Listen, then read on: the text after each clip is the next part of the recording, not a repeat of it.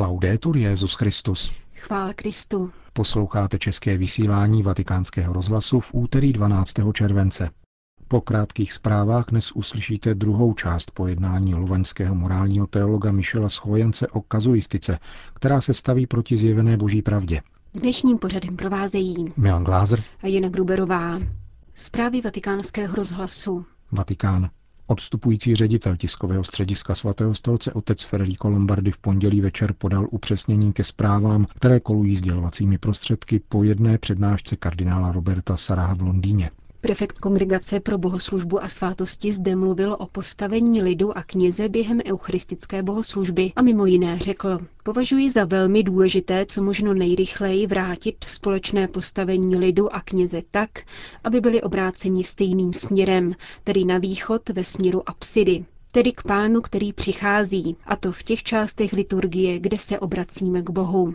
Kardinál Sarach nemluvil o tom, aby se liturgie začala slavit podle misálu svatého Jana 23., tedy mimořádnou formou římského ritu, nýbrž pouze o dílčím liturgickém aspektu postavení kněze a lidu během samotné modlitby v rámci řádného misálu, tedy misálu blahoslaveného Pavla VI., který takovéto postavení výslovně nezakazuje. Kardinál Sarach se přitom svěřil s přáním, aby tato změna byla zavedena společně od příštího adventu. Prohlášení tiskového střediska svatého stolce na vysvětlenou uvádí, že kardinál Sarach od jak živa a zcela správně pečoval o důstojnost při slavení mše svaté, v tom smyslu, aby se náležitě vyjadřoval postoj úcty a adorace vůči eucharistickému tajemství. Některé výroky prefekta Kongregace pro bohoslužbu a svátosti však byly vyloženy listem Catholic Herald tak, jako by snad měly být vyhlášeny nové liturgické předpisy, Tiskové sdělení cituje jediné místo všeobecných pokynů k římskému misálu, které mluví o možnosti slavit Eucharistii tváří k lidu. Tyto závazné předpisy pro slavení Eucharistie v článku číslo 299 praví, že oltář má být postaven odděleně od stěny, aby se kolem něho mohlo snadno obcházet a mohla se na něm slavit mše tváří k lidu. Vyžaduje se to všude, kde je to možné. Papež František pokračuje tiskové sdělení během své návštěvy na kongregaci pro bohoslužbu a svátosti výslovně připomenul, že řádná forma slavení mše svaté se řídí misálem vydaným papežem Pavlem VI., zatímco mimořádný obřad povolený Benediktem XVI., jehož účel a způsoby slavení vysvětluje motu proprio sumorum pontificium, nemá zaujmout místo řádného mešního ritu. Nepředpokládá se, že od adventní doby začnou platit nějaká nová liturgická nařízení, jak mohl někdo nepatřičně vyvodit ze slov kardinála Saraha, praví dále tiskové sdělení a podotýká, že v souvislosti s liturgií je lépe vyhnout se slovnímu obratu reforma reformy, který bývá zdrojem nedorozumění. Ty též závěry souhlasně vyplynuly také z nedávné audience, při níž papež František přijal prefekta Kongregace pro bohoslužbu a svátosti kardinála Saraha. Končí se sdělení tiskového střediska svatého stolce. Konec zpráv.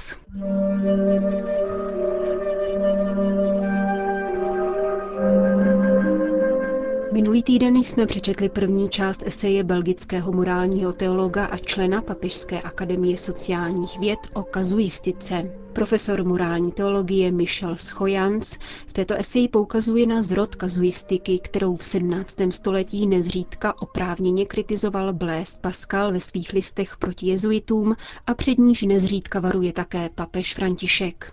Vládcové svědomí, kteří se vtírají do církve, předznamenávají kazuistickou koncepci vlády nad politickou obcí, popsanou například u Machiavelliho, de la Boetie či Hobbese. Aniž to tvrdí nebo si uvědomují, jsou neukazujisté ve všem a vším poplatni právě zmíněným mistrům umění moci. Smrtelný bůh, Leviatan, jak píše Hobbes, stanovuje, co je správné a dobré, rozhoduje o tom, co mají lidé myslet a chtít – Leviatan panuje nad svědomím, myšlením a jednáním svých podaných. Nemusí se nikomu zodpovídat, má ovládat svědomí svých podaných a stanovovat dobro, o které je třeba usilovat, a zlo, jemuž je třeba se vyhýbat. Veškerá politická autorita pramení v tomto smrtelném bohu, který je vládcem svědomí. Společně se zmíněnými třemi autory patří neokazujisté mezi teoretiky tyranie a totalitarismu. Nespočívá snad abeceda totalitní moci především v podrobení svědomí, v jeho odcizení? Kazujisté ospravedlňují ty, kdo chtějí zavést jediné a snadno kontrolovatelné občanské náboženství, ve kterém o občanech rozhodují zákony. Aby byli všichni spokojeni, je třeba přizpůsobit svátosti. Vezměme případ svátosti pokání. Nezájem, kterému je tato svátost vystavena, se vysvětluje rigorismem, který spovědníci projevovali v minulosti. Tak to alespoň tvrdí kazuisté. Spovědník se dnes musí naučit vysluhovat tuto svátost tak, aby se kajícníkům líbila. Oslabováním sebezáporu, který je této svátosti vlastní, však kazuista odděluje kajícníka od milosti, kterou uděluje Bůh. Neokazuistika tak vzdaluje hříšníka od božského zdroje milosrdenství. K tomuto zdroji je třeba se vrátit. Důsledky této dobrovolné deviace jsou paradoxní a dramatické. Nová morálka totiž křesťana připravuje o působivost svátosti pokání a tím Kristova kříže a vzkříšení. Pokud tato svátost není přijímána jako jeden z největších projevů lásky milosrdného Boha k nám, pokud není vnímána jako nutná ke spáse, tak zanedlouho už nebude třeba světit kněze ani biskupy, kteří by hříšníkům nabízeli svátostné rozhřešení. Úbytek a případný zánik nabídky svátostného rozhřešení prostřednictvím kněze povede a již vedl k dalším odcizením, a to od služebného kněžství a od Eucharistie. A stejně tak od svátosti křesťanské iniciace, křtu a běžmování, svátosti pomazání nemocných, nemluvě o liturgii jako takové. Pro neokazuisty totiž už neexistuje zjevení, které třeba přijímat, ani tradice, kterou je třeba předávat. Jak potvrzuje samotný fakt, že za pravdu se považuje to nové. Novost je nová známka pravdy. Tato neokazuistika vede křesťany k tomu, aby z minulosti učinili tabula ráza, nepopsanou desku.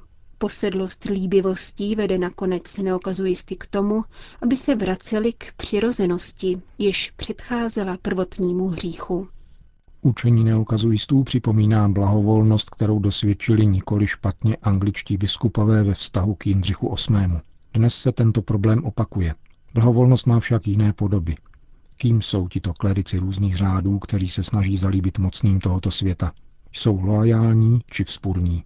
Kolik jen pastýřů různých rangů uzavírá smlouvy s mocnými tohoto světa, třeba že ve skrytu a aniž by museli veřejně přísahat věrnost hodnotám dnešního světa. Ve snaze usnadnit uzavírání nových sňatků vydávají neokazujisté propustky všem politickým aktérům ohrožujícím úctu k životu a rodině. S nimi budou prohlášení o neplatnosti manželství stejně snadná jako opětovné sňatky nebo manželství s proměnlivou geometrií. Neokazujisté projevují velký zájem o případy rozvedených znovu sezdaných. Stejně jako v jiných případech nabízí jejich způsob jednání krásnou ilustraci tzv. salámové taktiky. Podle této taktiky se plátek po plátku lze dohodnout na tom, co by nebylo možné v celku. Podívejme se tedy na tento postup. První plátek na začátku jsou nepochybné odkazy na učení písma o manželství a církevní nauku v této věci. Druhý plátek zdůrazní se obtížná přijatelnost tohoto učení. Třetí etapa má formu otázky, jsou rozvedení znovu se zdaní ve stavu těžkého hříchu. Čtvrtý plátek spočívá v tom, že na scénu vstupuje vůdce svědomí, který pomůže rozvedeným znovu se zdaným rozlišit, to znamená zvolit to, co jim v jejich situaci vyhovuje. Tento ředitel svědomí musí být chápavý a zhovývavý. Musí prokazovat soucit. Ale jaký? Když totiž kazuista přistupuje k morální kvalifikaci skutku, musí svým soucitem přemáhat jeho objektivní špatnost, být slitovný a přizpůsobovat se okolnostem. Pátý plátek salámu každý se může rozhodnout osobně a zcela svobodně pro to, co mu lépe vyhovuje. Během této cesty se slovo rozlišování stává víceznačným, dvojsmyslným. Není chápáno v tom smyslu, jak je podává svatý Pavel. Nejde již o hledání boží vůle, nýbrž o rozlišování nejvhodnější volby, která maximalizuje šimrání uší, zmíněné svatým Pavlem. Vražda je další případ, který si zasluhuje pozornost. Pozastavíme se zde u deviace úmyslu. Již v klasické kazuistice 17. století mohla vražda vycházet z touhy po pomstě, což je zločin. Tomuto zločinnému úmyslu pomsty je třeba se vyhnout tak, že je vraždě přisouzen morálně přijatelný úmysl. Na místo pomsty se jako motivace uvede například obrana vlastní cti, což je považováno za mravně přípustné. Podívejme se, jak se tato deviace úmyslu používá v jiném, soudobém případě. Argumentuje se tak, že umělý potrat je zločin. Paní X chce jít na potrat svého nečekaně počatého dítěte. Toto dítě je nechtěné. Umělý potrat je však morálně nepřípustný zločin. Deviace tedy původní úmysl zruší. Pomíjí úmysl zbavit se nechtěného dítěte. Namísto tohoto původního úmyslu se argumentuje tím, že potrat je v tomto případě morálně přípustný, protože například zachrání život jiným nemocným jedincům. Z anatomicky dobře zachovalých a sazebníkem označených částí potraceného plodu se totiž připraví léčiva. Úmysl rozhoduje o morální kvalitě daru, tak je možné líbit se širokému spektru příjemců a dárců, jejichž velkorysost a svobodomyslnost kazuisté neopomíjejí opěvovat. Co učí církev o umělém potratu je dobře známo. Od okamžiku, kdy se konstatuje existence lidské bytosti, církev tvrdí, že její život a důstojnost je nutno respektovat až do přirozeného skonu. Nauka církve je v této věci konstantní a dosvědčovaná v průběhu celé tradice. Tato situace působí některým neokazujistům mrzutost. Zavedli proto nový termín – humanizace embrya. Říkají, že humanizace embrya nenastává tam, kde ji nějaké společenství nechce přijmout. Humanizaci embrya působí společnost. Pokud ji společnost odepře, embryo je něčím, na co se nevztahuje žádné právo, a tedy ani právní ochrana. Pokud nějaká společnost odmítá humanizovat embryum, nemůže být zavražděno, poněvadž postrádá lidství. Vraždě může dojít jedině, pokud pozitivní zákon tuto humanizaci poskytne. Jinak nenastává ani smrt, ani vražda. V citovaných případech přichází kazuistům na pomoc salámová taktika. Nejprve je umělý potrat nelegální, potom je prezentován jako výjimka, potom jako vzácnost, pak je usnadněn, legalizován a nakonec integrován mezi mravy. Kdo se staví proti umělým potratům, je vystaven výsměchu a výhruškám, je ostrakizován a odsuzován. Takto jsou do věci vtahovány politické a právní instituce. Za povšimnutí stojí, že díky kazuistům byl umělý potrat nejprve usnadněn na církevní a teprve potom na státní rovině. Pozitivní právo dostává postavení nové morálky. To bylo možno pozorovat ve Francii v době, kdy se diskutovalo nad legalizací umělého potratu. Takový scénář lze uplatňovat v celém světě. Na podnět neokazuistů by se umělý potrat mohl stát novým všeobecným lidským právem. Také eutanázie si zaslouží zmínku. Tato praktika se stále více šíří v západních, tradičně křesťanských zemích. Demografové pravidelně upozorňují na stárnutí populace v těchto regionech světa. Střední délka života se téměř všude zvýšila. Stárnutí je v zásadě dobrá zpráva. Během staletí lidé na celém světě bojovali proti předčasné smrti. V prvních letech 19. století byla naděje dožití 30 let. Dnes se pohybuje v řádu 80 let.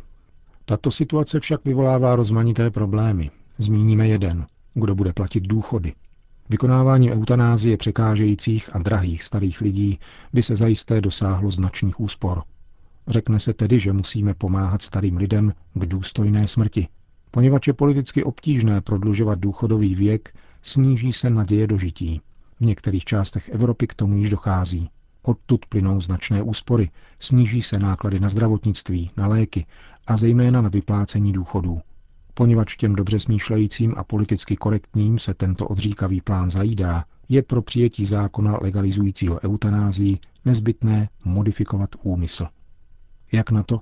Rozvíjením pětní argumentace o soucitu – je zapotřebí, aby se všem kategoriím zainteresovaných lidí zalíbil program, jehož cílem je dopřávat dobrou a důstojnou smrt.